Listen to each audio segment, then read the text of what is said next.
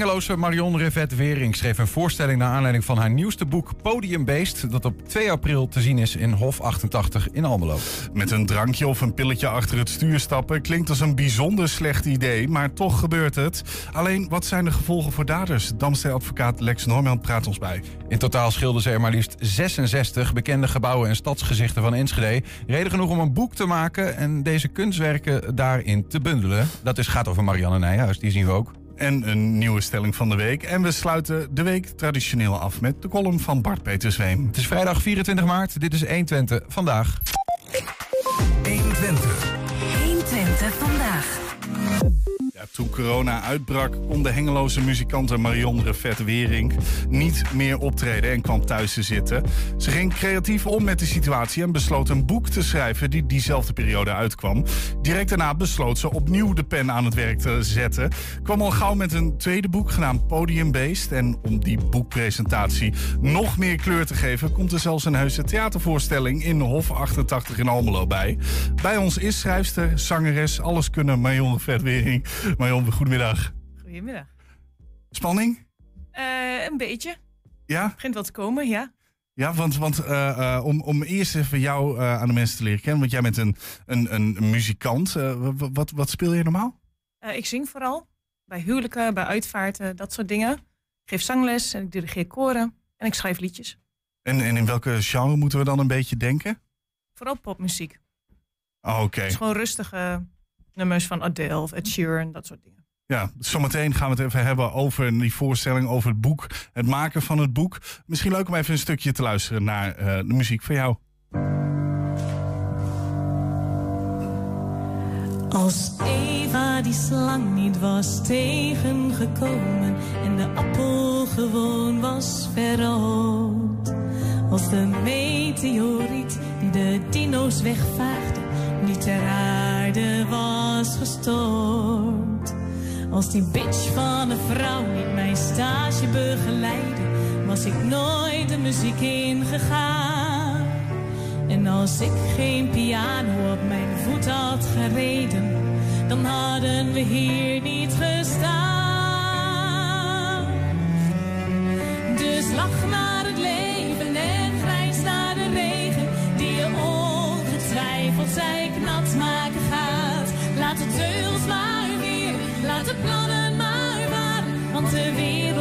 wereld heeft vast een verrassing paraat. Soms dondert het hevig, zit alles zo tegen, en lijken de dagen hardvochtig en stug.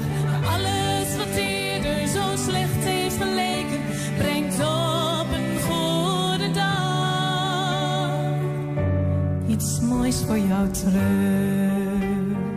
Ja, er was een gedeelte van een, een liedje wat je hebt gemaakt. Wa- wa- wanneer was dit? Mag ik eh, als je even vragen? Ehm, dit was net voor de coronacrisis. Dat was mijn laatste theatervoorstelling die ik heb gemaakt. Jouw laatste theater, dus je was al wel bekend met, eh, met muziektheater. Ja, ik had twee keer een voorstelling gemaakt, ja. Ja, want eh, hoe kom je van muzikant, je bent een, een zangeres, hoe kom je dan aan het schrijven?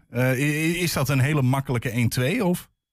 Nou, ik, ik heb conservatorium gestudeerd en daar deed ik al songwriting. Dus echt het schrijven van liedjes. Dus ja, die link is eigenlijk heel snel gemaakt, denk ik. Want een liedje is gewoon een kort verhaaltje. Dit liedje ook is gewoon echt een verhaaltje. Als je hem helemaal afluistert, zeg maar.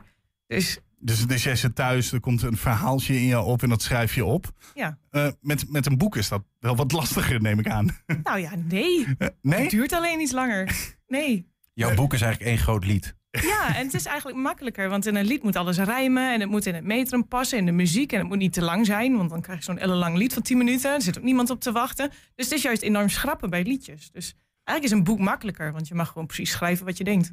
En was dat ook de reden dat je dacht, nou ja, ik, ik kon niet meer optreden, ik wil wel creatief bezig blijven. Eh, ik ga schrijven? Eh, Of ja. was het iets wat al lang op de planning stond? Nou, het stond niet lang op de planning. Eh, maar ik was wel voor corona al begonnen. Dat ik dacht, oh, dit lijkt me leuk. En ik had al wel dingen op papier staan. Maar ik heb het in corona echt afgemaakt. Ik dacht, als ik het af wil maken, dan moet ik het nu doen. Ja, want je, je, je, je, je had helemaal niks meer eigenlijk om, om Nee. op te treden. Eh, eh, is het dan niet dat je, dat je thuis zit en, en eigenlijk ook vanuit het balen, dat je niet kan optreden, dat je vanuit daaruit ook dingen gaat opschrijven? Als, Je bedoelt ook dat dat, dat het onderwerp ja, wordt? dat, dat, je, dat je een beetje van je af kan schrijven ook in ja, die periode? Nee, nee, want ik heb niks over corona geschreven. Nou, één liedje. Ooit, bedenk ik me nu. Ja. Ja, ik heb wel één liedje over corona gemaakt, maar de rest niet. Het boek is juist meer een ontsnapping. Je gaat juist even naar een andere wereld. Je wil even weg uit die corona. Waar ging die over, dat eerste boek? Het eerste boek ging over een, eh, over een beetje een omhooggevallen student in Groningen. En die zag eh, een meisje op het station.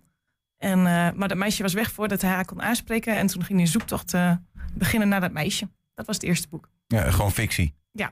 Enorme En- onzin. Want de tweede, de tweede podiumbase, neem ik aan, is, is eh, ook deels gewoon op jezelf gebaseerd dan. of niet? Of, of valt dat wel tegen? Nee, nee. Het is nog steeds fictie. Het is nog steeds echt een, een, een verhaal dat, dat ja, niet op de werkelijkheid is gebaseerd.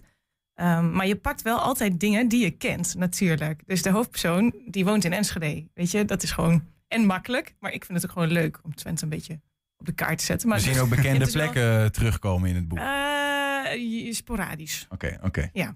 Want, want eh, eh, kun jij eh, een, een tipje van sluit? Waar gaat, waar gaat het boek nog meer over? Ehm, het boek gaat over eh, Lisa. En eh, Lisa die heeft een heel mooi, kalm, simpel leventje. Ehm, maar ze zit bij een musicalvereniging. En op een gegeven moment eh, krijgt ze de hoofdrol in de musical.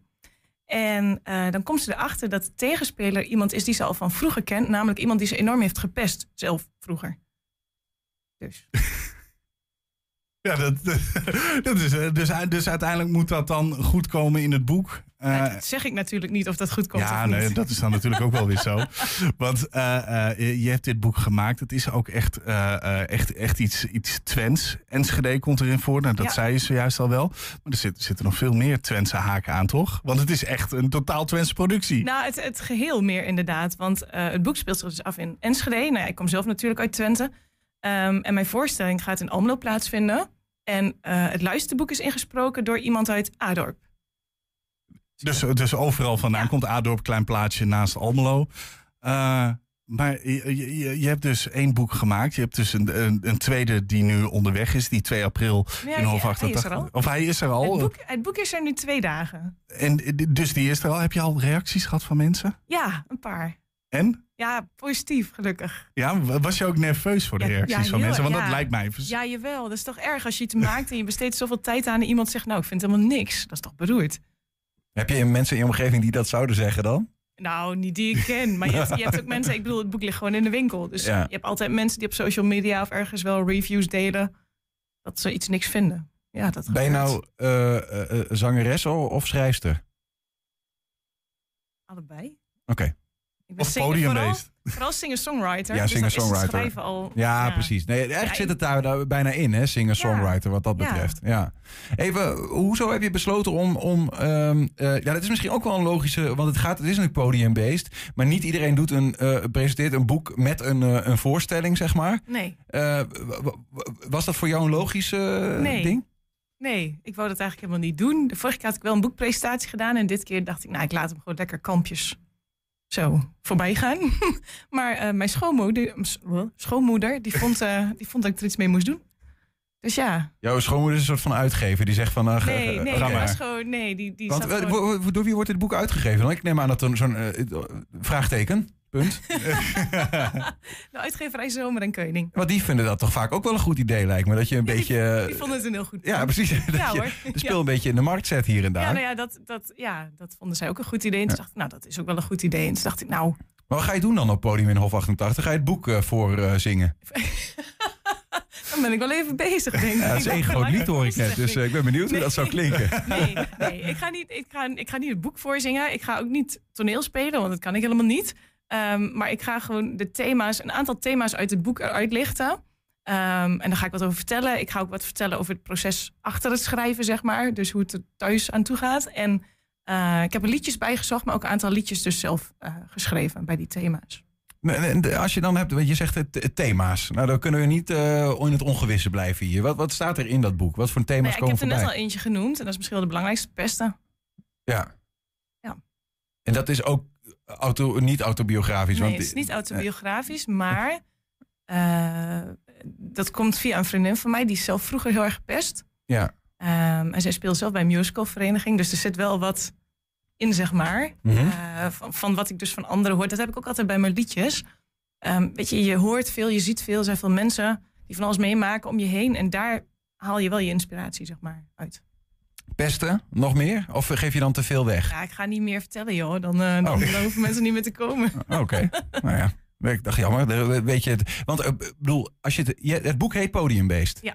De, ergens voelt het voor mij niet als een logisch gevolg om daar het onderwerp pesten in te hebben. Dan, dan zie ik een boek voor me Ja. met iemand die nou ja, een podiumbeest is, letterlijk. Ja, maar dat zit er dus ook in door die mus musicalvereniging. Ja. En de musical die gespeeld wordt, en daar staat ook een knipoog naast, Bellen en het Beest. Dus dat. Ja, ja. Ik, ik, voel, ik, voel hem, ik voel hem aankomen, inderdaad. Ja. Maar ik heb geprobeerd om echt een balans te zoeken tussen wat serieuzere onderwerpen, maar ook wel echt inderdaad wel het podiumgedeelte en echt wel dat, zeg maar. Dus het is een beetje een balans tussen twee dingen. Ga, eh, je, je, je, hebt geen try-outs gedaan, of wel? Of ga je gewoon hem één keer Ik spelen? heb, gewoon, eh, ik heb gewoon een try-out en dat is meteen mijn première en dat is meteen mijn slotshow.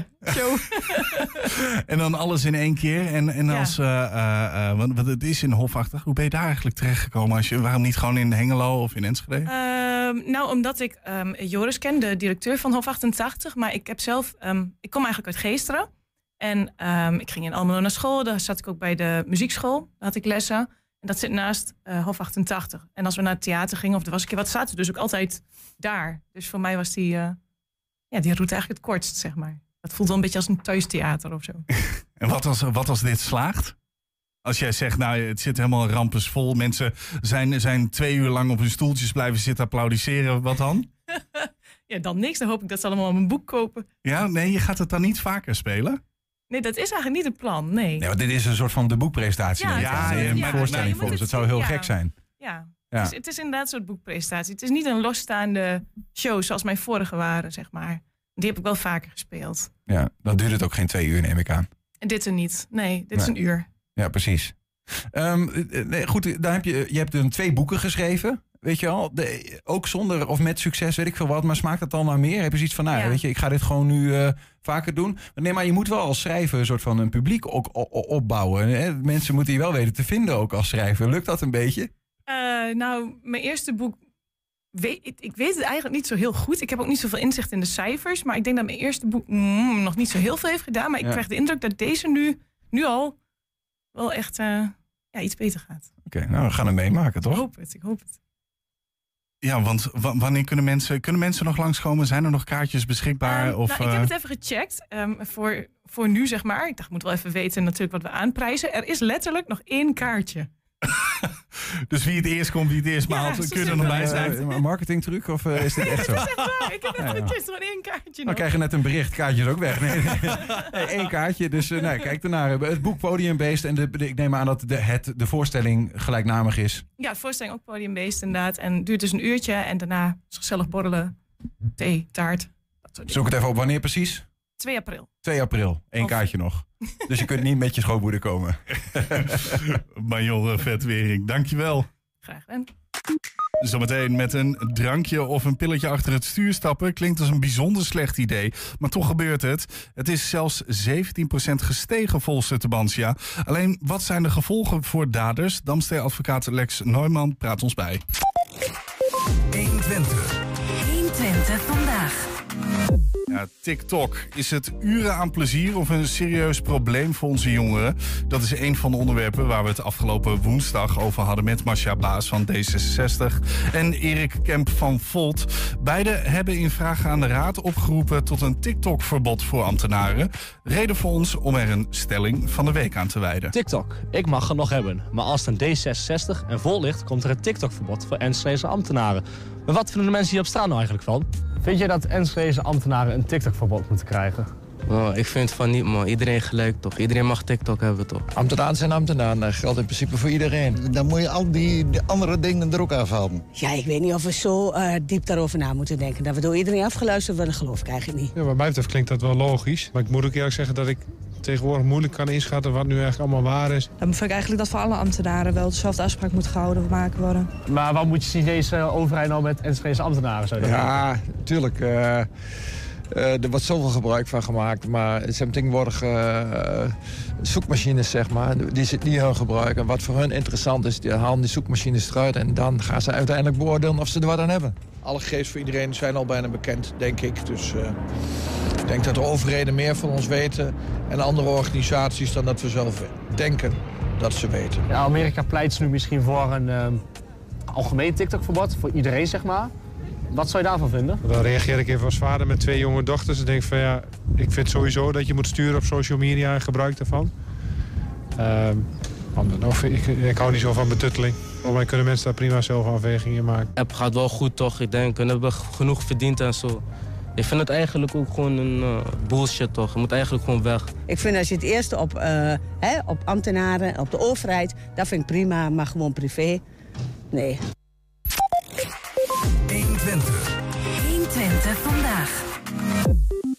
Het aantal bestuurders dat met een slok te veel of een pilletje op is aangehouden in Overijssel is afgelopen jaar met 17% gestegen ten opzichte van het jaar ervoor. Dat meldt Tubantia. De zaak van ex-Heracles voetballer Rai Vloed laat zien dat de impact enorm kan zijn. En gaf deze week toe twee tot drie glazen sterke drank te hebben gedronken. Oh, en nou schiet mijn hele tekst heel raar. Wacht even een momentje. Uh, toen, hij, uh, nou ja, toen hij afgelopen uh, jaar of in 2021 een ongeluk veroorzaakte waarbij een vierjarig jongetje om het leven kwam. Ook de gevolgen voor daders die zijn geregeld geregeld niet te overzien. Letselschadeadvocaat Lex Neumann die, uh, zet die gevolgen voor ons op een rij.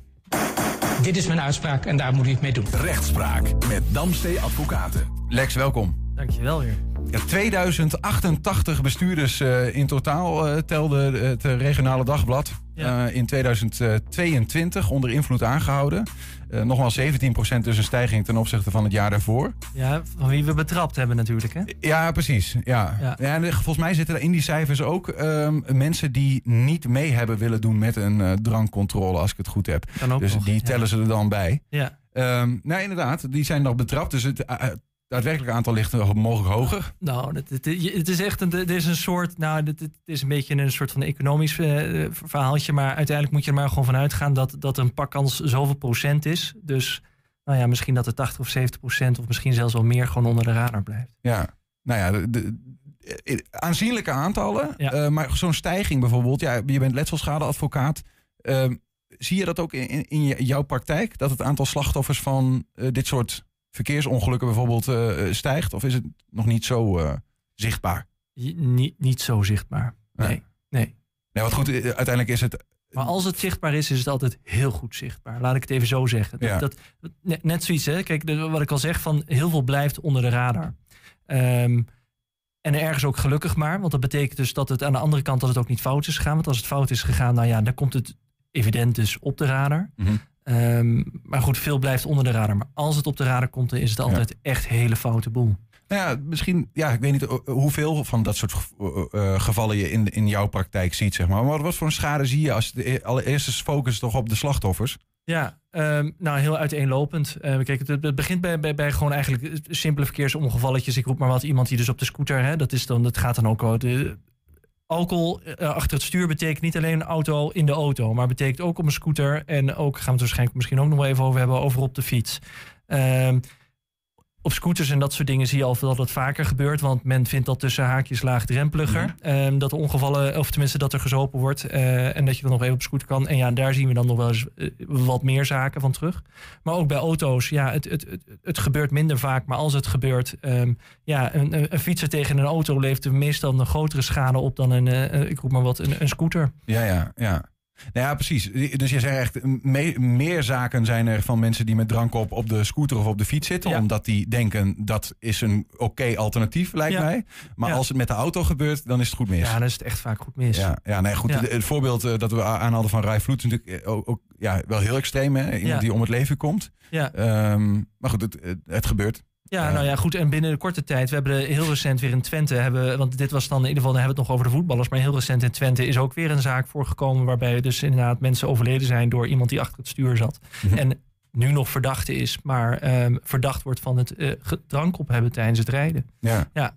Als we dan even naar de, de, de daderkant gaan, hè, want die dader zit natuurlijk, in de eerste instantie zit hij met een uh, probleem voor de rest van zijn leven dat hij iets heeft veroorzaakt bij, die, bij dat slachtoffer, lijkt mij. Nou ja, ik, ik, ik, of tenminste dat klinkt zo, ik, ik gun het iemand niet dat hij dat heeft, maar ik hoop dat hij dat heeft, en anders dan heb je nou het besef niet dat je, dan ja. is er een ander probleem. Maar er, is, er, is, er is meer. Uh, ja. we, we hadden voorafgaand deze uitzending even een gesprek waarin ik best wel eh, zelf even een soort van eh, ding had van ik dacht, oké, Ja. want als je dus achter het stuur kruipt eh, met drank, eh, te veel drank of drugs op en Ja. je wordt op die manier veroorzaakt een ongeluk, Ja. eh, wat, wat gebeurt er dan? Nou, dr- drank is sowieso. Bij drank heb je de, nog het verschil dat er een, een beetje een soort van. Een, bij drank is er eigenlijk al. ehm, eh, heb je eigenlijk gewoon de wettelijke bepaling, de, de 220 uggel, zoals we dat dan noemen. Dat betekent dat je, dat is een half promiel. Volgens mij uit mijn hoofd zo ongeveer anderhalf, twee glas mag je dan hebben. Nou, ja, dat is dan ongeveer de norm. Zit je daarboven, dan ben je gewoon keihard strafbaar. Is meteen een misdrijf, word je gepakt, heb je een groot probleem. Drugs is vaak überhaupt gewoon een no-go. Heb je drugs op, gewoon klaar, mag niet. Punt. Mhm. Ehm, zeker harddrugs, dus absoluut, nou, trouwens softdrugs ook, mag niet. Ja. Ehm, dus ehm, erg goed. En heb je dat dus op, dat betekent dus dat je. En, en, je wordt gepakt en je, veroorzaakt een, en je hebt een ongeluk veroorzaakt. Er zit een verzekering, als het goed is, op je auto. Tenminste, als je een auto hebt of een scooter, je bent gewoon verplicht een verzekering af te sluiten. Die dekt jouw schade als jij bij iemand anders schade veroorzaakt. Maar als dan vervolgens die verzekeraar weet van, oh, maar je hebt. Je, hebt, je, had, je drugs eh, gebruikt, je had eh, alcohol gedronken, te veel alcohol gedronken. Dan zegt die verzekeraar prima, ik moet mijn schade uitbetalen, want dat ben ik verplicht volgens de wet aan het slachtoffer. Maar ik ga het bij jou verhalen. En als je dus een schade hebt veroorzaakt, en, en dat gebeurt dus, en ik zeg het al, bij, bij auto's zie je vaak dat het dan echt goed fout gaat. Ja. Dan kan dat makkelijk, en dan heb ik het makkelijk, in de tonnen lopen. In de tonnen. En dan hebben we het over eh, eh, materiële schade en ook fysiek. Ja, bedoel, Nou, ja, ja, goed. De, de letselschade is iemand die, die, die, die zijn ink... eh, Stel je voor dat je een jong iemand aanrijdt. En, en ja, we hebben het al eens een keer eerder gehad over die pizzacourier... Hè, die dan bij wijze van spreken op het fietsje oversteekt. Of die voorrang eh, had of niet, Ja. dat doet dan eigenlijk niet zo ter zake. Je bent als automobilist, ben je 9 van de 10 keer... moet je gewoon bijna volledige schade betalen. ja. Ook Eh, als jij dus eigenlijk niet eh, de verkeersfout hebt gemaakt, maar je hebt wel dat drank of die drugs op. dan- Want zo zit de wet gewoon in elkaar. Je staat eigenlijk al best wel, laat ik zo zeggen, al 7, 8-0 achter als je automobilist een ongeluk veroorzaakt. Maar heb je er ook nog eens een keer alcohol op, dan sta je 20-0 achter. Zijn daders daardoor verrast als ze daarmee, ja, ik bedoel, al- als ze in die situatie komen dat ze in één keer voor een eh, tonnen boete staan of een boete, een schadevergoeding moeten Ja, dat betalen? denk ik wel. Ik denk dat eh, te weinig mensen. Nou ja, goed. hoe- Ik denk dat hier aan deze ruimte, hoeveel mensen lezen. Wie, wie, wie, leest een verzekeringspolissen door? Nauwelijks. Nauwelijks. Ja, nee, ik ook niet hoor. Het is ook niet mijn hobby om dat te doen. Ehm, het zijn vaak hele vage posts. Het zijn uitgebreid. Nou ja, vaag. Eh, ze zijn in ieder geval vrij uitgebreid. En, eh, en, en men denkt logisch na van, nou ja, dit valt er wel niet onder. Maar je bent, het echte besef is er niet. Ehm, dus ik denk dat heel veel mensen zich helemaal niet bewust zijn dat dat een gevolg kan zijn. Ja. En het begint al bij de eigen schade vaak van het slachtoffer. Maar stel je voor dat er nou een, hele, dat er een helikopter moet komen. Nou, hup, tikt ook nog wel even. Er zitten ook duizenden euro's. Kost dat een ambulance? Minimaal honderden euro's. Belandt iemand op de intensive care? Nou, tikt het zo door. Een schade, oh, de- en dan, dan heb je dus ook nog de zorgverzekeraar die er ook nog achteraan komt. En die komt ook aankloppen van wij willen ook onze schade vergoed hebben. Ja. En zo, en zo niet gaat zelf het maar betalen. door. Nee, tuurlijk niet. Ja, betekent dat trouwens voor mensen dat, stel dat je inderdaad die tonnen moet betalen en je hebt het niet, dat je de rest van je leven aan het terugbetalen bent? Dan gaan mensen dan de schuldsanering in en is het op een gegeven moment Ja. oké? Nee, schuldsanering kan dus niet. Kan ook niet. Kan niet. Want je hebt dus een, ehm, als je dus een, eh, een, een, door een onrechtmatig handelen een, zomaar schulden veroorzaakt, kan je dat niet via een schuldsanering opeens kwe- kweppen. Dus je bent gewoon praktisch failliet en je blijft terugbetalen. En dan moet je maar hopen dat er nog iemand is die een regeling met je wil treffen. Maar je bent, eigenlijk ben je gewoon de rest van je leven, daar mag je dan maar gewoon van uitgaan, ben je aan het betalen. Ja. En dat door eh, een aantal glaasjes te veel op. Ja. En het zicht kwijtraken. Nou, ja, je noemde net al even die fietser. Hè? Of Ja. misschien, want je hebt natuurlijk auto. Dan komen we misschien in het rijtje bij, eerst bij de scooter. En Ja. dan bij de fietser. En misschien zelfs nog bij, bij de voetganger. Ja, zit daar een verschil in, in hoe daarnaar gekeken wordt? In al die... Ja, ehm, het, het, het, het- ja, ik moet daar een beetje uitkijken dat ik er niet weer een college van maak. Maar je, je- zit een beetje een soort van in, in, in de verschillende regimes. Je moet maar even bedenken, op het moment dat je gemotoriseerd verkeerd bent, of scooter of auto, dat zit dan wat we dan noemen de. de ehm, dan zit je in de. In, daar moet een aparte verzekering voor zijn afgesloten. Je bent verplicht om een verzekering af te sluiten. Dat is een WAM-verzekering. De mensen noemen dat dus wel eens een WA. Dat is een WAM-verzekering. Die zit op je auto, die zit op je scooter. Mhm. Nou, en vanuit die hoek, daar zit een alcoholclausule op. Heb je alcohol op, eh, te veel alcohol op, laat ik Ja. het dan zo zeggen, wordt gewoon je schade, die wordt wel vergoed aan de, de, de partij bij wie het veroorzaakt je hebt. zelf betalen. Maar ze komen het gewoon weer bij je terughalen. Ja, ja.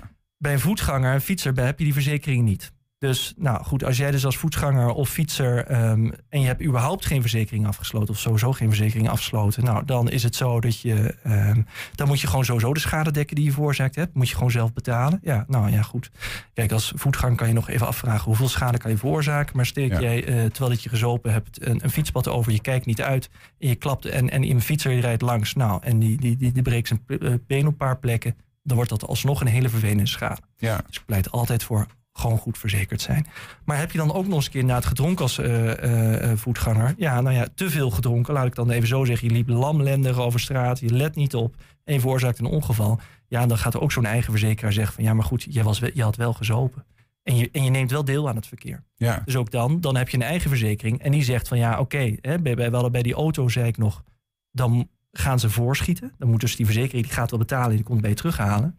Maar als jij een particuliere verzekering hebt die zegt... we gaan het überhaupt niet betalen, valt gewoon niet onder de dekking. Ja, dit is wel... En bij fietser is dat hetzelfde eigenlijk. Ja. Voor fietser en voetganger is dat op zich hetzelfde. Alleen het extra ding wat nog bij een voet, eh, fietser is en wat niet bij een voetganger is, is dat als fietser ben jij ook een voertuig. En dat betekent dus ook dat als jij je rijbewijs hebt.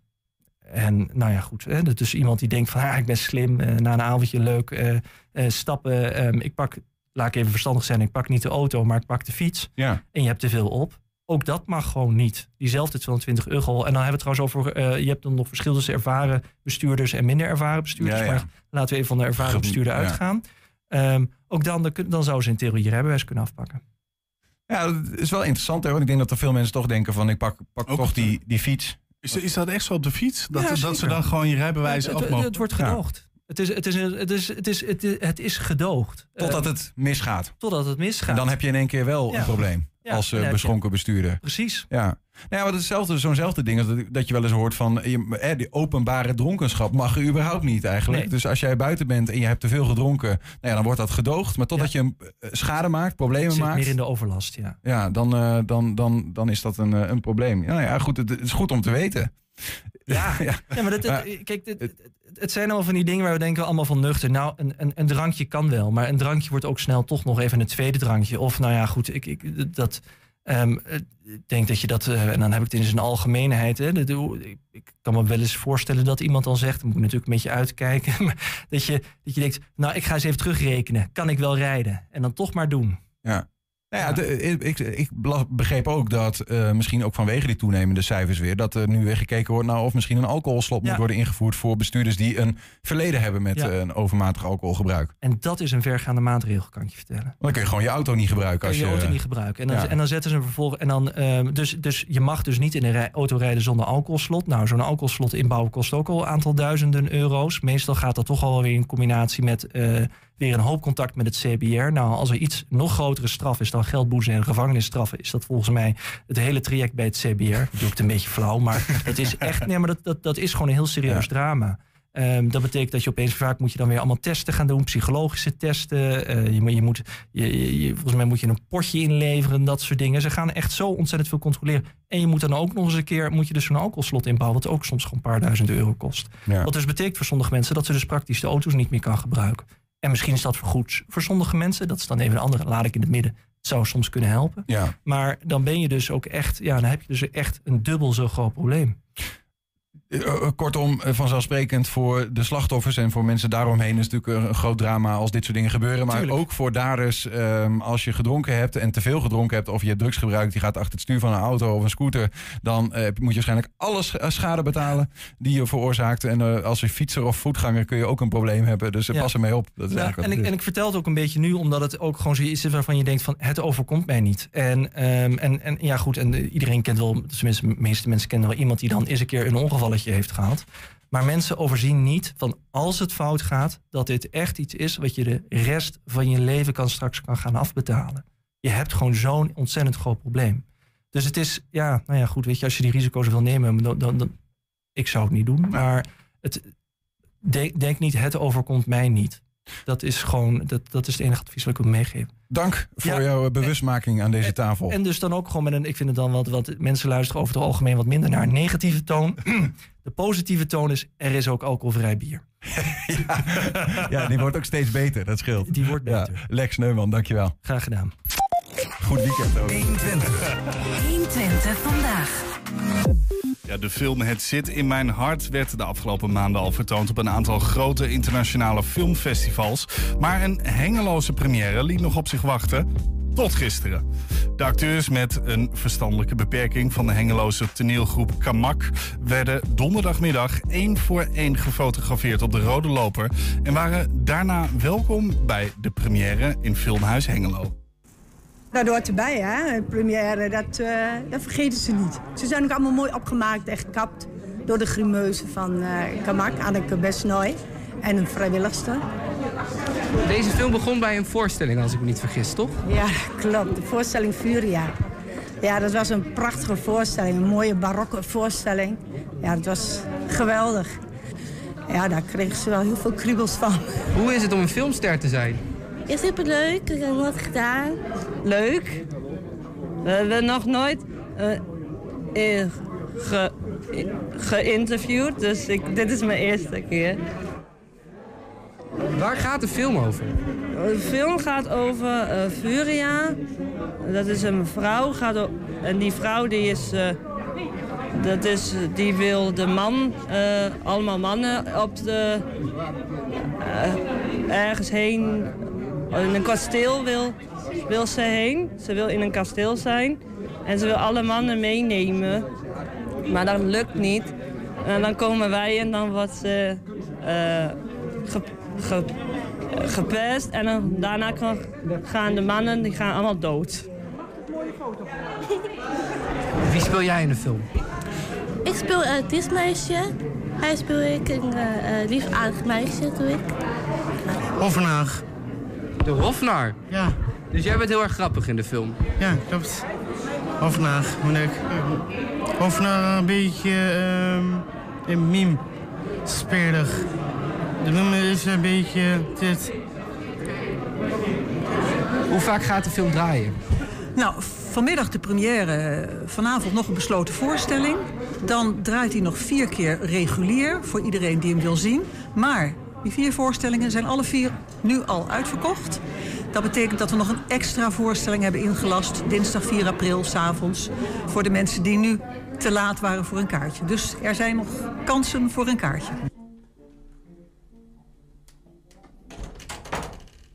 Ja, na de première gistermiddag is de film de komende dagen nog vijf keer te zien. Alleen voor de voorstelling van dinsdag 4 april, kwart over acht, zijn nog kaarten. Mochten, uh, mocht die ook snel uitverkocht zijn, dan wordt een extra voorstelling ingepland. En overigens was de maakster van de film Saskia Boddeke zelf niet aanwezig bij de hengeloze première vanwege ziekte.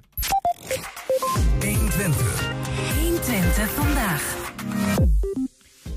In totaal schilderden ze er maar liefst 66 bekende gebouwen en stadsgezichten van Enschede op haar geheel eigen manier. Volgens haar mentor, een gerenommeerd kunstenaar die zelf in het Rijksmuseum en Stedelijk Museum hing bijvoorbeeld, zijn haar werken museumwaardig. Marianne Nijhuis legde onlangs de laatste hand aan het laatste schilderij en uh, daarmee heeft ze haar kijk op Enschede wat haar betreft helemaal vastgelegd. Nu wil ze haar werken bundelen in een boek. Maar ja, dat gaat niet vanzelf.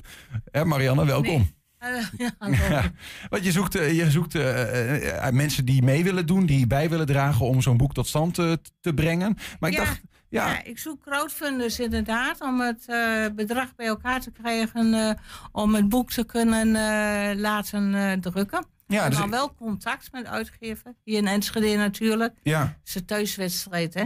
Zo is het maar net. Maar ik dacht uh, om mensen een beetje warm te maken voor uh, wat er dan in staat. We hebben ja. uh, heel wat werken van jou, nou ja, die we even kunnen, kunnen langsgaan of laten zien. En ik, misschien is het een, ik dacht, leuk idee. Kunnen we ze kunnen laten zien. Ze, ziet ze daar oh, ook ja. in de hoek. En dan gaan Julian en ik gaan raden wat je dan getekend hebt. Want jouw stijl is niet dat we zeg maar, het is niet zo concreet dat het nou ja, dat, je, dat het net een foto is. Het is een beetje abstract.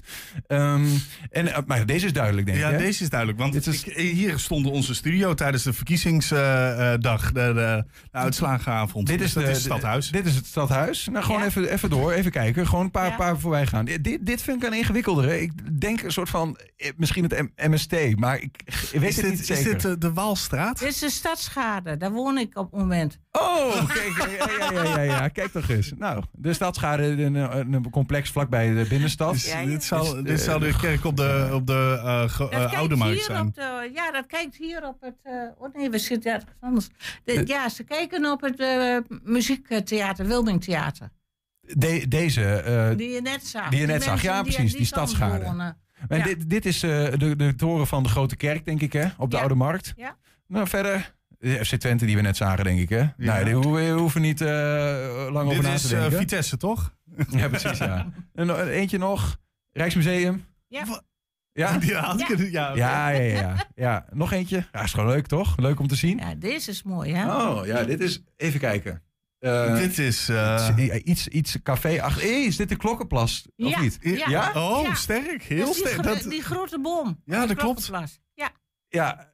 Is, dat, is die boom een, een, een schilderij of is dit een soort foto in een... Nee, het is een schilderij. Oké, wat Het goed. is 60 bij 80 en daarachter de boom zie je de serre van toen Concordia. oh joh. Zie? Ja. Ik zie het nu. Dat pand erachter. Ja, maar je zit er te dicht op. Nou, nog, e- nog even eentje dan voor nu. eh, laten we eens verder op de achtergrond nog zien. Dit is de Harry Barringboom die Oh ja. voor het oude Stalkenpand staat. Oh ja, die, eh, die hoek daar. Ja. Eh, bij de Havenstraatpassage Ja, in Enschede. ja, precies. nou, nog eentje dan. Oh, ik ben gewoon benieuwd wat er komt. Ja, dit is de grote kerk. Oh ja, je, je, je bent wel verklappen, hè, Marianne. ja, de, nou, de grote kerk op de Oude Markt. Maar echt die, die abstracte stijl zien we telkens terug. Nou, nog eentje, de ik- allerlaatste. deze had ik dus niet geraden. Eh, de- Deze wel, maar... Ja, dit is, dit- we zijn weer terug bij af. Mooi het rondje is even voor nu rond. De, eh, weer een stadhuis in Enschede. Hoe kom je aan die stijl, Marianne? Dat weet ik niet. Nee? Nee. Ik heb eh, de academie in eh, Den Haag gedaan omdat ik daar toen werkte. En ik had les van Ralf Prins. En ja, de- je weet niet en hoe dat allemaal... Ik heb allerlei richtingen gedaan. Ook eh Chinees schilderen en alles. Gewoon om allerlei technieken in je vingers te krijgen. En in je penseel, om maar zo te zeggen. Ja. En toen kwam ik hier eh, in Enschede terug en eh, ik werkte bij Concordia. En dan zie je de grote kerk, die oude kerk. En in verschillende, inderdaad, er staat ook in het boekje, verschillende tijds... eh, v- lente, voorjaar, zomer, herfst enzovoort. En toen dacht ik, goh, wat mooi, wat mooi, die ga ik schetsen. Heb ik gedaan. En nou ja, dat ging vanzelf. En toen kwam de rest. En dat is pas gestopt in afgelopen november. Ja, want dat is wel interessant. Je je had er dus, eh, neem ik aan, zo 65. Dus je had, je had Ja. er een heleboel. Maar je had één plek eh, nog niet, omdat het je niet lukte om die goed vast te leggen. Dat klopt, dat, dat klopt. Omdat, eh, omdat die kerk, de, de Jozefkerk, die is van binnen is die magisch mooi. Aan de Oldensalse straat is dat, hè? De prachtige kerk ook van de buitenkant Oh, zelfs. Eh, mm, dat vond ik dus Vond je niet? Niet. Dus dat was mijn dilemma ook. Hoe kreeg ik eh, op een schilderij eh, de pracht van de binnenkant en, en toch de, het grote eh, toren en het kentekenen van die kerk, van Ja. de Jozefkerk. En dat was mijn strijd van binnen. Dat kreeg dat niet voor elkaar. En nu afgelopen november zat ik dus in die kerk met een concert en toen heb ik de interieur geschetst. En ik kwam thuis nou ja, en toen was het weer klaar. Toen zijn er vier ontstaan. En die laatste, waar jij dus eh, daar een kaart van hebt, Mhm. die, ehm, daar, daar, daar zit dus alles in. Eh, is het dat deze kaart? Ja, het is een, een zwart-wit schets van de eh, houtskool. Ja. En ehm, daar zie je dus de schoonheid van binnen en het grootste van de bouw van buiten. Dit is, want je, je gaf dit net even, Ja, je zegt eh, is de een, cadeautje voor je, staat op Ja. voor Niels. We gaan nog wel even doen een unboxing video. We gaan nog gewoon even openen. Dus dit is de, de, het laatste er werk dat je hebt gemaakt. Je had er 65 gedaan van, eh, van allerlei stadsgezichten in Enschede, zoals we voorbij horen komen. Ja. En dit was eigenlijk het sluitstuk wat er nog niet was, omdat je niet goed wist hoe krijg ik het voor Ja. elkaar. Totdat je op een gegeven moment binnen zat, eh, afgelopen Nou. november. En toen dacht je, dit gaat het worden. Ja, daarvoor zijn er drie oeh, van de Jozefkerk. Maar dit kwam, als laatste en hier viel alles in elkaar. Hier viel de schoonheid van binnen en het, maar je, het, het grootste van buiten Ja. eh, viel in elkaar. Maar is dit, is dit, zie ik de kerk van binnenuit nu of van buiten? Je ziet hem van buiten. Van buiten, maar toch je wel? ziet ook van binnen. En dat is juist zo mooi. Oh ja, je hebt ze in elkaar verweven, soort of. Ja, Ja. ja. Wat, wat, wat, wat- toen je deze klaar had afgelopen november, Ja. toen had je zoiets van: nu heb ik alle plekken waarvan ik vind dit is Enschede voor mij, die heb je vastgelegd. Ja, toen was het klaar. voelde dat ik als een soort van, ja, als een verlossing. Nee, ik vond het jammer. Oh. Oké. Ja. Want je, je had nog wel meer willen, willen maken van de stad. Ja, nou, Maar waarom, waarom, waarom, ga je, wa- waarom zo niet nummer 67? Ja, ik zeg maar eens wat. eh, dit, dit gebouw waar wij in zitten kunnen zijn. Of, Ja, of- nee, dat zou kunnen, maar dat, misschien komt dat ook nog wel, weet ik veel. Maar toen ik dat klaar had, toen had ik echt zoiets van... eh, zo, dat voelde als een, als een geheel eh, cirkel die zich sluit. Ja. Op de een of andere manier. Nou ja, dat is dan zo. En toen kwam eh dat gedachte van een boek. Mhm. En toen heb ik contact opgenomen met de gemeente. En eh, die hadden de belangstelling voor, voor een boek met eh, alle stadsgezichten van Enschede.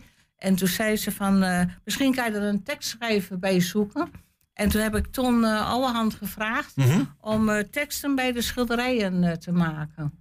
Om, het, om, het, om, om er niet alleen een boek met prenten te maken, maar ook met. met, met maar, maar waar schrijft hij dan? want het- het- hoe ziet het boek eruit, laat ik het zo zeggen? het wordt een mooi boek. Het is echt iets groter als A4'tje staand. Eh dikke kaft. Ja. eh, genaaid. Harde kaft. Echt een mooi groot boek wordt het. Mhm. En eh, kijk, ik mag één dingetje voorlezen van Ton. Ja, nou ga je gang. Eh, bij welk gebouw eh, zie je, eh, Bij gaan de, we? bij de Klokkenplas. Bij de Klokkenplas. Ja, ik weet niet of dat schilderij ertussen zit. Er staat een beeldje op de Klokkenplas. Misschien weet je dat, vlak achter het stadhuis. Ik weet alleen dat er een heel vage ehm, eh, eh, eh, eh, soort van doolhof van, eh, van bosjes Ja, eh, staat. En daarvoor is er Daar staat een beeld. Ja, ik Ja. weet welke je bedoelt. Ja. Dat is het. Een beeldje. Een doolhof voor beginners. Terrasjes. Picknicktafels. Er wordt steeds weer wat nieuws bedacht om het hier aantrekkelijk te maken. Maar het blijft de achterkant van het stadhuis.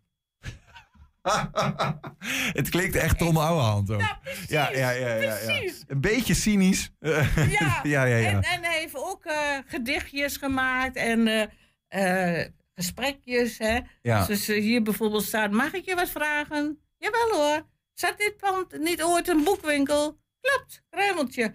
Die boeken roken zo naar vroeger. Ja, en de verkopen naar hash. Ik dacht, Eh, heerlijk. Dus ook, ook die verhalen laten iets zien van, van, van Enschede. Hè? Die ademen een beetje Enschede. Precies. En Ja. de- oh, hij tipt ook eh, historische feiten aan. Ja. En muzieklegendes die hier opgetreden hebben. Of die hier geboren zijn. Ja. Of, eh, weet je wel, dat, dat zit er allemaal in. Het is gewoon zo echt. Ik, vind, ik heb vanmorgen nog tegen hem gezegd. Ik zeg, ik vind jouw teksten echt briljant. En ze zijn ontzettend grappig. En dat is leuk. Naast de schilderijen. Ja. Snap je? Dus het, het vult elkaar aan. Het wordt één geheel. En dat allemaal in één boek. Dus wij zoeken crowdfunders. En als je eh, 35 euro stort op onze bankrekening. Ja, die kunnen we even in beeld laten komen. Het rekeningnummer bij deze, de- die zien we nu in beeld. Ja, we, we hebben, hem, we hebben hem voor je klaargezet. Eh, hij, hij is op ja, dit we- moment zelfs te zien. Hier ergens onderin. Eh, nou ja, hier, daar zie je hem. Als je achter je kijkt, dan gaan we gewoon even het vierde scherm doorbreken. Maakt er niet uit. Zie je dat? Ja. Daar staat hij in beeld. Ja. Dus, Ja, eh, het is en- ook een mensen kijkje voor de kijkers Ja, nu, precies. eh. mensen kunnen dat eh, gewoon, eh, gewoon Ja, zo zien. En, en, en ze moeten dan. En wat krijgen mensen ervoor terug? Een gesigneerd boek, als Ja. ze allemaal klaar zijn. Eh, en eh, hun naam wordt vermeld of het logo van het bedrijf achter in het boek onder de kolom mede mogelijk gemaakt door. Ja, ja. Oké, en die mensen kunnen doorgeven van hoe ze heten en wat ze, hoe ze zichzelf vernoemd willen. Oh, Dat kan naar jouw mailadres en die staat dan nu in beeld. Dus eh, dan weten, we- weten we dat ook. Oh, dat is Nou, dat zijn de, de formaliteiten. Wat wou je nog zeggen, Julian? Maar, maar is het ook zo dat jij eh, eh, bijvoorbeeld morgen of overmorgen de straat op, op kan gaan en ergens in, op Stadsveld die Stadsbeek schildert? Ik daar iets van schilder. Ja, ja nee, maar je, je hebt 66 dingen over Enschede. Ja, ja. Maar Enschede heeft natuurlijk honderdduizenden prachtige dingetjes. Ja, nee, precies. Maar en, het voelde bij die, toen ik de toren klaar had, het voelde even klaar. Ja. Weet je? Het, het- het- ook al omdat ik er zo lang mee bezig was geweest. Ja. Weet je wel, dat moest van binnen moest van, bij mij iets groeien en rijpen en in elkaar vallen en eh, technieken en god weet wat. Letterlijk, voordat ja, die eh, ja. kerk eindelijk op het doek komt, weet Ja. je wel, zoals ik hem graag wou, dat hij eh, daar opkwam. En dan is er zoiets van, oh, oh, weet je wel, iets moois is voltooid nu. Nou ja, En wat, wat, leg ons even, neem ons even mee in jouw gedachten waarom je. Want dit is een vrij uitgesproken stijl die je hebt, hè? Waarvan. eh, eh, het, wat ik zal zeggen, het is. Het is eh, volgens mij noemde jij het werk van jouw mentor Ralf Prins ook een beetje concreet, maar abstract. Dus ik denk dat je toch een beetje hebt afgekeken van wat hij Nou, deed. ja, je wordt beïnvloed door je leraar natuurlijk. Hè? Want ik, ik ben naar hem toegestapt aan de hand van zijn schilderijen, aan zijn stijl. Ik wou dat ook leren om zo te kunnen zien en eh, Ja. eh, daarin verder Wat vind je er mooi aan, aan die stijl die je gebruikt? Eh, het is direct, maar niet realistisch. En ook een beetje grappig. En een beetje vreemd in de verhoudingen. Mhm. Maar toch klopt het. En het, het beeld is ook, het is een harmonie in het beeld ook. En de kleurgebruik, eh, ja, ik ben een groot fan van Van Gogh. Dus die kleuren, en ik ben veel ook... eh, Het zit, er- nu je dat zegt, het, het ziet er inderdaad een beetje van, van Gogh uit. Eh, qua kleuren en qua, qua setting. En een beetje dat, dat soms bijna kinderlijk getekende en toch, en toch klopt het of zo. Ja, het klopt. En er zit een essentie in. Het, het heeft meerdere lagen. Het is ook een beetje surrealistisch. Ja. Van Magritte vind ik ook geweldig. Weet je wel? Dus je wordt toch beïnvloed door de schilders die jij heel mooi vindt. Ja, en toch, toch, ik wil toch je ook confronteren met iets wat ik weet. Dat toen jij eh, een, een jaar of twintig was en beïnvloed werd, uiteindelijk toen je voor het eerst het werk van Ralf Prins, later jouw mentor geworden, zag. Toen dacht je, ik wil ook zo schilderen. Je bent bij hem naar binnen gestapt. Eh, Wist je nog niet wie hij was. Later Ja. dacht je, ik kom erachter, deze man is groter dan ik had gedacht. Had ik anders nooit gedurfd. Ja. En dan laat je eh, hem jouw werk zien. En dan zegt hij, ik zie wel wat in jou. Maar hij is een van de weinigen die dat deed. Überhaupt. Ja, dat heeft me. Ja, nee, dat klopt. Dus mensen vonden het, eh, over het algemeen vonden mensen het niks. Of ze- zeiden ze dat in ieder geval niet. Ik weet niet. Weet je, je kan niet kijken wat iemand denkt. Ik heb geen idee. Ze vonden alleen dat ik zat te knoeien. Nou ja, goed, dat kan, hè? Ja. Dus. eh, Maar hij zei, hij was de eerste die echt uitsprak van Ja. ik vind dit eh, tof. En van, van je Enschede werk zei, zei hij zelfs later, ik vind het museum, museumwaardig. Ja, dat was een paar jaar later. Ja, toen was ik weer terug hier in Enschede. En eh, ja, ja, ik weet ook niet precies. Nee. Ik, ik, dacht, ik dacht ook dat hij gewoon les gaf in een klasje en zo, hè. Maar dat bleek helemaal niet zo te zijn. Je was Ik de enige Ik leerling. was de enige aan wie hij nog les gaf. En toen vertelde hij ook van ja, ik was er eigenlijk mee gestopt. Ja. Maar ik zag in jou zoveel talent. Ik wil jou graag begeleiden. Dus ja, daar, daar, daar word je toch eh, een beetje stil van.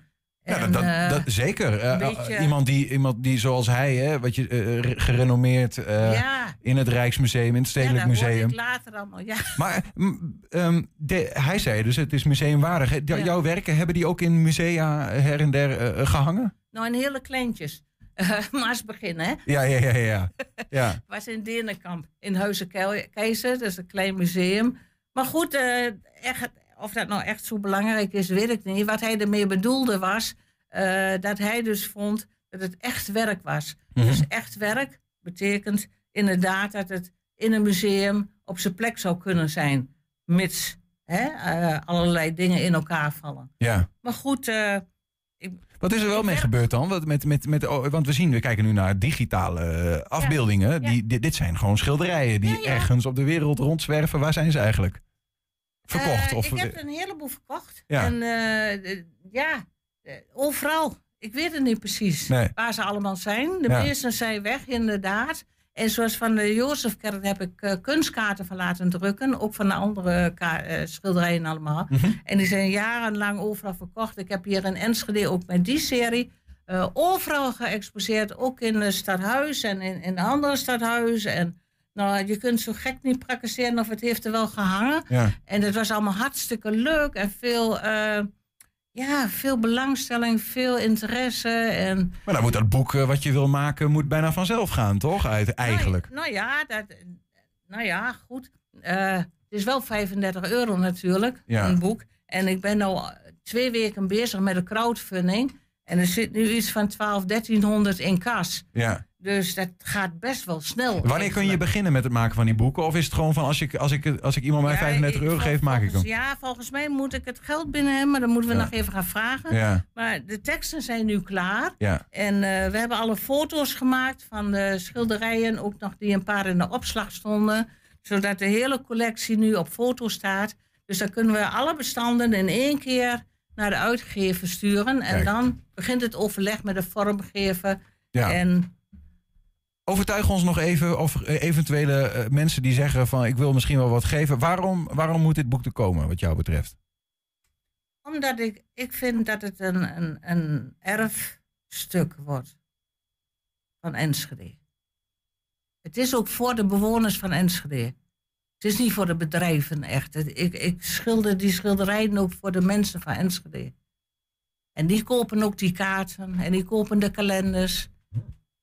En daarvoor maak ik het ook. Het is niet voor directeuren of god weet wat. Dus daar heb ik verder niks mee. Het is voor de Enschede'ers. Het is Enschede. Het is echt Enschede, al die schilderijen. Een erfstuk voor deze en voor volgende generaties. Ja. Dit is eh, het Enschede van nu door de ogen van Marianne Nijhuis. Geschilderd vanaf 2003 tot en met eind 2022. Een periode van eh 20 jaar eh, ongeveer. En eh, dat zijn 66 werken geworden. Met deze als, als afsluiter, de Jozefkerk. Ja. Ehm, we hebben gezien hoe we geld kunnen geven en eh, ehm, kunnen meedoen. Marianne Nijhuis, dankjewel voor je komst. En heel veel succes met het nou ja, rondmaken van alles. En zorgen dat dit boek er komt. Hoe gaat die heten? Weet je dat al? Mooi Enschede. Mooi Enschede. Tuurlijk. Zometeen de column van Bart Peter Zween. En we zijn ook als column, of we zijn ook als column te beluisteren. We zijn ook als podcast te beluisteren. Dat kan via alle bekende platformen. Je kan de hele uitzendingen vinden op 120 vandaag. En één item uitgelicht op 120 vandaag uitgelicht. 120. 120 vandaag. Ja, het Solar Team Twente zit volop in de productiefase om de zonneauto klaar te maken. Die, dit, eh, die eind dit jaar in Australië moet gaan racen. Vandaag is de laatste dag dat ze met de mallenfase bezig waren in de Storkfabriek in Engelo.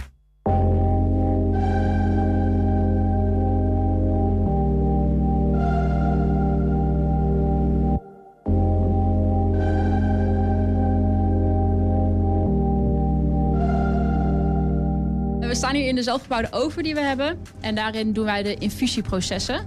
En daarbij maken wij onze eigen mallen die we straks gaan gebruiken voor het produceren van de, van de auto. Op dit formaat heb je ze niet zomaar staan. Eh, het zijn in principe gewoon houten platen waarbij we insulatiefolie hebben gebruikt. En dan met een paar heaters erin heeft onze eh data-acquisist een programmaatje geschreven dat we deze op eh, temperatuur kunnen krijgen. Wat er nu in de oven staat is de bovenkant van de auto. We zijn nu bezig met een vacuümpakket maken. En als het pakket vacuüm is, dan gaan we er epoxy doorheen trekken. En dan heet dat infuseren. Dat is het proces dus dat we epoxy mengen en dan er doorheen trekken. En dan, dan komt het in de carbon. En dan laten we dat uitharden. En dan hebben we onze eigen mal voor de bovenkant van de auto. We zijn er nu al met het eh mallenbouwfase zijn we al vier weken bezig. En eh, als dit straks klaar is, moeten we nog twee maanden eh, in Papendrecht. En dan gaan we de auto echt maken.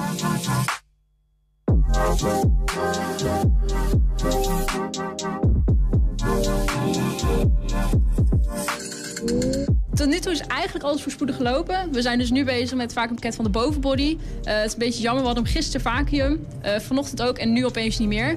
Dus dan eh, ga je alles opnieuw langslopen, kijken of er ergens dus een minuscuul gaatje zit.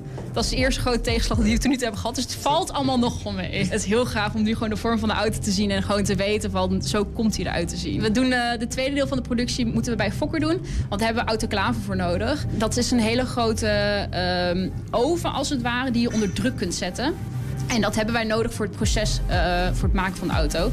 Nou, die heb je en of in Hogeveen of in Papendrecht zitten. Die zitten niet in de buurt. Nee. Dus ja, dan moeten we maar naar Papendrecht. Nou, als dit klaar is, dan zijn onze mallen dus klaar. Dan eh, komt maandag komt de vrachtwagen. Dan gaan we alles vervoeren naar Papendrecht. En dan gaan we daar de echte auto maken. En dan gaan we het eh, lamineren, noem je dat. Lijkt op dit proces, maar het is net iets anders. En dan weer alle mallen langs en dan alles weer produceren. Ja, dat was dus vanmiddag eh, toen we gingen kijken bij de Mallemolen. 120. 120 vandaag. Waar kon je nou gratis poepen? je gaat... Welkom bij Onder de Bus flikkeren. eh, eh, punten. Nee, wij hebben hier in de, in de studio hebben wij... Ja, het, het ruikt hier niet altijd lekker. En, Oh, nou, nou wordt het heel raar, deze ja, nee, nee, nee, voor want, de, en toen zei ik, van, Ja. in de binnenstad heb je ook iets waar het naar kauwgomballen ruikt. En daar, daar kun je gratis poepen. Ja, maar het idee is volgens mij, want dat is dan ja, maar, eh, na, niet naar het te noemen tent waar dan eh, veel met name, ja, misschien ook wel nerds, jongeren, weet ik veel, dat soort dingen. Die zijn er dan vrolijk allemaal oefeningen aan het doen. Maar het is geen gym. Eh, eh, en de- waarschijnlijk, ik heb mij laten vertellen, om dat te verbloemen, wordt er dus een soort kauwgomballenachtige geur of kaneel, of in ieder geval dat soort dingen wordt daar rondgewazend, zodat je niet flauw valt van eh, de welriekendheid van de mensen naast je. En dat was dan ook wel misschien een goed idee voor deze studio. Want kijk, mensen ruiken dan natuurlijk niet als ze hier naar kijken. Maar over het algemeen krijgen wij gasten die, die dan zeggen van... Goedemiddag, het is hier ook heel warm. Het Dus ja, maar wij zitten hier. weet je, in, geen enkel programma kan het. Maar we zijn nu toch al een kijkje achter het scherm. Maar wij zitten hier dus gewoon in de zomer ook gewoon in korte broek. Wat is echt niet te doen. Nee, en het is hier nu al warm en nu is het nog geen zomer. Nee, Nee, ja, moet je hier geen last van energiearmoede in ieder geval. Nee, ja. Ja, maar jij zit daar ook. Ik heb dat mengpaneel ook nog boven mij hangen. Oh, je hebt hè? het nog erger. Ik heb, hier heb ik een enorm warme plek. Dat, Waar precies? Eh, nou ja, als je, Oh. als je hier op het mengpaneel eh, eh, aan de onderkant, ja, dan wordt het heel erg warm. Zijn er nog luisteraars over? Ja, weet ik niet. Anyway, die gaan we proberen nu weer terug te winnen. Want eh, Bart gaat zijn column brengen. De column van Bart Petersveen. Beste luisteraar, Enschede is een studentenstad. En dat betekent dat we onszelf graag vergelijken met andere studentensteden. En als je sommige ambtenaren of mensen die er verstand van hebben mag geloven, dan zouden wij veel meer als die andere steden moeten zijn. Zo stond er deze week op de Tubantia. Veel studenten verlaten Enschede. In Utrecht blijven ze wel plakken. Een paar dingen waar ik graag even op zou reageren. In de eerste plaats, gadverdamme Utrecht. Waarom plak jij zo? Heeft Veritas weer een nieuwe ontgroeningsmethode? En dan mag je hier over Bisonkit heen rollen. Bah, vies. Ik vind het een agressieve wervingsmethode. En ten tweede, vervolgens, als een artikel dan zo zegt... Hè, veel studenten verlaten Enschede... dan vind ik dat op zich helemaal niet zo gek. Die studenten komen hier namelijk studeren. Daarom heten ze ook student. En als je klaar bent met studeren, is weggaan op zich niet zo gek. Als ik ga winkelen in de mediamarkt, wil ik daar ook niet een week lang stofzuigers knuffelen op de afdeling witgoed. Na een uur winkelen, dan wil ik weer naar huis. En zo ga ik, als ik klaar ben met zeiken, ook weer van het toilet af. Ben je klaar, dan ga je weg. Dus ook met studeren. Het heet studeren, niet emigreren. Dat zou wat zijn. God, Timmy, gefeliciteerd met het behalen van je middelbare school. Dan mag je nu kiezen waar jij de komende decennia je leven wil opbouwen. Je mag één keer kiezen. En maak je geen zorgen, het gaat alleen maar over je hele leven. Natuurlijk niet. Ga eerst maar gewoon rustig vier jaar studeren en dan zie je daarna wel weer. Daarna weggaan is ook een optie. Maar op de een of andere manier vinden we het in Enschede heel erg als mensen na hun studie weer weggaan. Wat is er mis met ons? Blijf nou alsjeblieft. Ah, toen nou waarom? Waarom? Het is een beetje alsof je hoort van een slaaplocatie waar de meeste mensen zo snel mogelijk weer weg willen. Oh jee, dat moet wel een hele slechte slaaplocatie zijn. Waar is dat dan? Nou, het ziekenhuis. Natuurlijk wil je daar weer weg. Je wil naar huis, naar je familie. En ja, nou hoor ik een ambtenaar in de verte zeggen die het niet met mij eens is. Ja, we vinden het gewoon fijn als sommige studenten het zo leuk vinden in Twente dat ze hier willen blijven. Aha! Maar dat klinkt wel even anders dan... Oh, wat is er toch mis met Enschede? Want studenten willen wel in Utrecht blijven en niet in Enschede. Onbegrijpelijk. Hoezo onbegrijpelijk? Heb je wel eens naar de kaart van Nederland gekeken? Utrecht ligt in het midden van Nederland met allemaal wegen en spoorwegen. Met drie keer rollen ben je in Amsterdam, Rotterdam of in fucking driekwart van Nederland. In vergelijking met Utrecht is Enschede een uithoek. Het einde van de wereld. Wij zijn Twens, Siberië.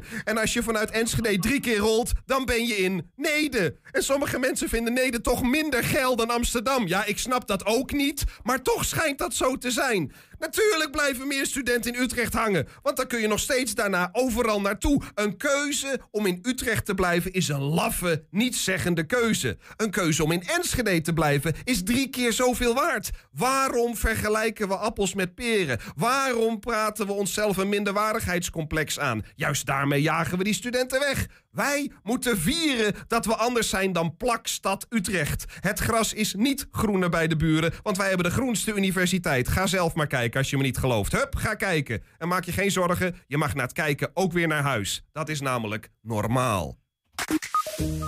Als je dan toch... En als je dan toch in Utrecht zit, dan kun je dan altijd naar ons blijven luisteren. Dat scheelt toch? Dat is ook wel even lekker, hè? Ja, eh, lange afstandsrelaties en zo. Terugkijken van deze prachtige uitzending kan eh, via 120.nl of op televisie vanavond. Moet je doen. Eh, zometeen hier DJ Non-Stop. Veel, eh, veel, veel. Fijn weekend. Ja, dat. 120. Weet wat er speelt In Twente. Met nu het nieuws van 5 uur. Goedemiddag, ik ben Michiel Frazenstorm. Kamerlid Gideon van Meijeren van Forum voor Democratie is veroordeeld voor een verkeersmisdrijf. Hij krijgt een taakstraf en een week voorwaardelijk. Van Meijeren was met zijn scooter door rood gereden, terwijl hij geen rijbewijs had. Dat was eerder door de rechter afgepakt toen hij weigerde mee te werken